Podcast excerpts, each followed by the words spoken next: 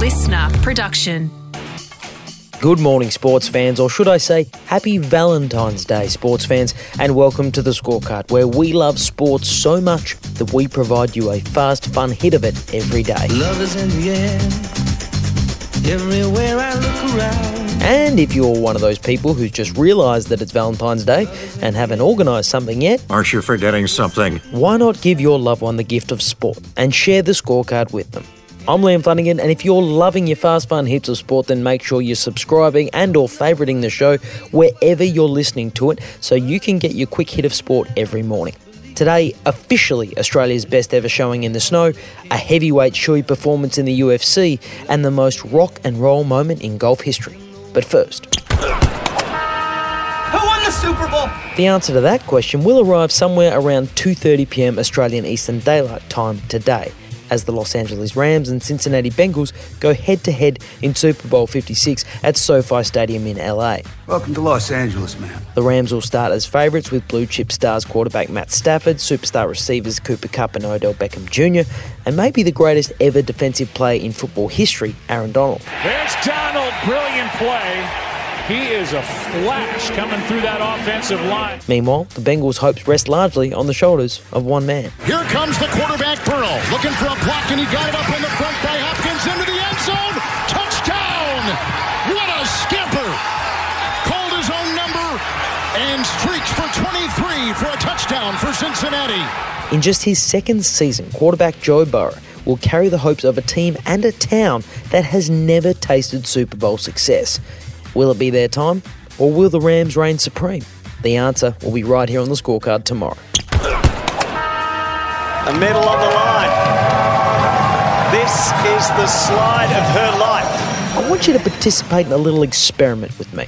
I want you to go outside, find the steepest hill you can, put a motorcycle helmet on, strap yourself to a skateboard, and finally take a running start and see how fast you can get to the bottom. Are you crazy? Is that your problem? Yeah, sounds insane, doesn't it? Well, now imagine that instead of a skateboard, you're strapped to a sled, and that hill is made of ice. And on the way down, you reach speeds of 114 kilometers an hour. And now you're starting to get an understanding of just what an incredible performance Australia's newest Winter Olympic medalist Jackie Narracott delivered over the weekend. Jackie Narracott pushing for a medal. Jackie Narracott goes to the top. It'll be silver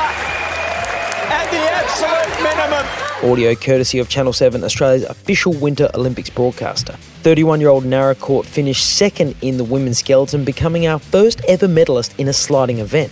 And her silver medal takes our total tally to four, with one gold, two silvers, and a bronze, making it our biggest ever haul at a Winter Olympics. Does he have a name? Bam Bam. Is that uh, short for something? Bam Bam Bam. Australia, strap yourselves in, because one of our own just made a massive statement in the UFC. Massive right hand. He's bad. Oh, big elbow. It's not tonight. Bam, bam, Tuivasa. What the biggest win of life. Tai Bam Bam Tuivasa delivered the biggest victory of his MMA career when he defeated the fighter with the most knockouts in the history of the UFC, Derrick Lewis, by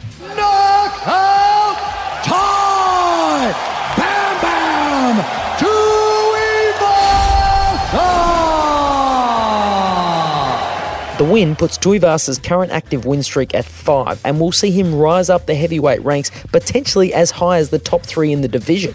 But, as Tai explained in his post fight press conference, he isn't exactly paying close attention to the rankings. Bro, to be honest, I don't even know who the in the top five.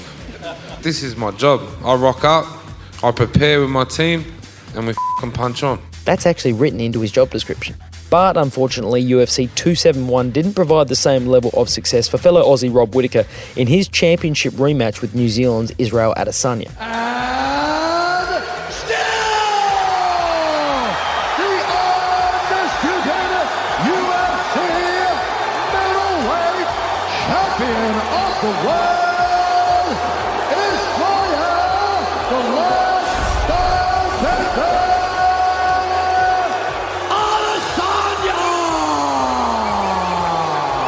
Whittaker was unable to take the belt back from Adesanya, going the five rounds but ultimately losing on a judge's decision, even if it was a decision that Whittaker didn't agree with. I thought I beat him I thought I did enough. I got inside his reach, I beat him to every punch. Well, only one way to settle this bring on the trilogy fight.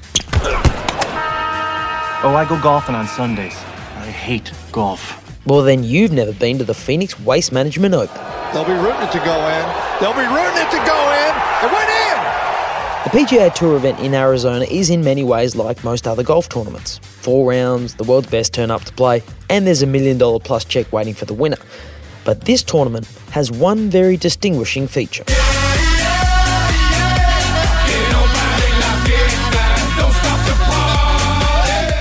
Known universally as the party hole or the loudest hole in golf, the par 3 16th at the Phoenix Waste Management Open is a coliseum of debauchery as three story grandstands surround the green filled to the brim with, well, pissheads. Damn you people, this is golf! Not a rock concert! And when you take that atmosphere and add the rarely seen feat of a hole in one, it's like pouring gasoline on a fire. Australia's own Jarrod Lyle managed it back in 2011. Dude, that big fella. And over the weekend, American Sam Ryder unleashed the power of the party hole once more. Talk to me. Come on. Oh my God. There's liquid coming down. There's cans going everywhere. We are covered in beer and other liquids, I believe as well. Everyone is going insane. We might have a take a little bit of cleanup. And sure, the tournament was delayed while the hundreds of beer cans were cleaned up, but it was worth every second. And that is your fast fun hit of sport for Monday, the 14th of February. And if this is the quick fix of sport you need every morning, make sure you're subscribing and or favouriting the show wherever you listen to your podcast so you don't miss an episode. I'm Liam Flanagan. Enjoy your Valentine's Day, and I'll catch you tomorrow on the scorecard. Listener.